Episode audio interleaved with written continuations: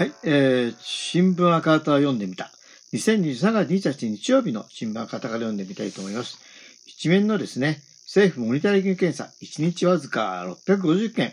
1万件目標に大きく遅れという記事ですね。えー、政府は緊急事態宣言解除に伴う対策として感染再拡大の予兆をつかみ、感染源を把握するためのモニタリング検査を打ち出しました。内閣府によると、確認されている直近の15から21の1週間で、検査総数は4597件です。無症状感染者を発見する例も生まれていますが、1日1万件という政府の目標から大きく遅れています。モニタリング検査は、緊急事態宣言が解除された栃木、埼玉、千葉、東京、神奈川、岐阜、愛知、京都、大阪、兵庫、福岡の11都府県で実施され、無料で受けられます。知らず知らずに感染を広げる無症状感染者の発見に焦点を当てた大規模検査を政府がようやく打ち出したことは重要な前進です。しかし直近の検査実績は1週間で4597件で1人だったにすると657件、1都道府県あたりでは60件につきずモニタリング、感染動向調査の意味をなしていません。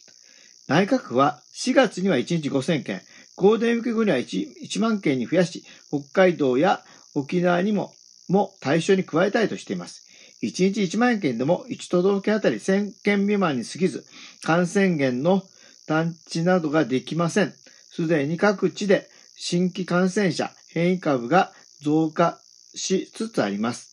えー、第4波防止へ検査の規模とスピードを一気に増やす政府の本気度が問われます。他方、8月8日から14日の1週間に確認された1116件の検査で6人の陽性、感染疑い者を確認。2人が京都府、4人が兵庫県です。無、無症状者の検査で感染者を発見したことは重要ですが、内閣府によると、その後の対応は本人任せ。検査をするあたり、陽性の場合自分で病院に行き、最終判定の検査を受けることの同意が検査の条件になっていると言います。無症状感染者が発見されたのに、責任を投稿しなければ感染を制御につながりません。検査の方法は企業や学校で従業員や学生に対してまとめて行う場合と、繁華街など検査スポットを用意し、スポットに来場する人に対し、検査キットを配布して行う場合とかあり、配布数と検査数が大きくずれています。検査スポットの場所は原則非公開です。うん、まあ、これなんかアリバイ的な感じですよね。ましてや、こう、陽性になった人については自分でちゃんとやってねっていうね、これでいいのかっていうことですよね。まあちょっとこの本当に緊急にね、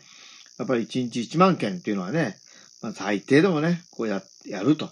このことが重要ですよね。えー、ということでですね、えー、今日の新聞方を読んでみたという、うはですね、政府モニタリング検査、1日わずか650件と。やっぱりね、ほんと10万規模で1日あたりやるぐらいのね、そういう取り組みが必要だと私は思います。ということで、ここまでお聞きいただきありがとうございます。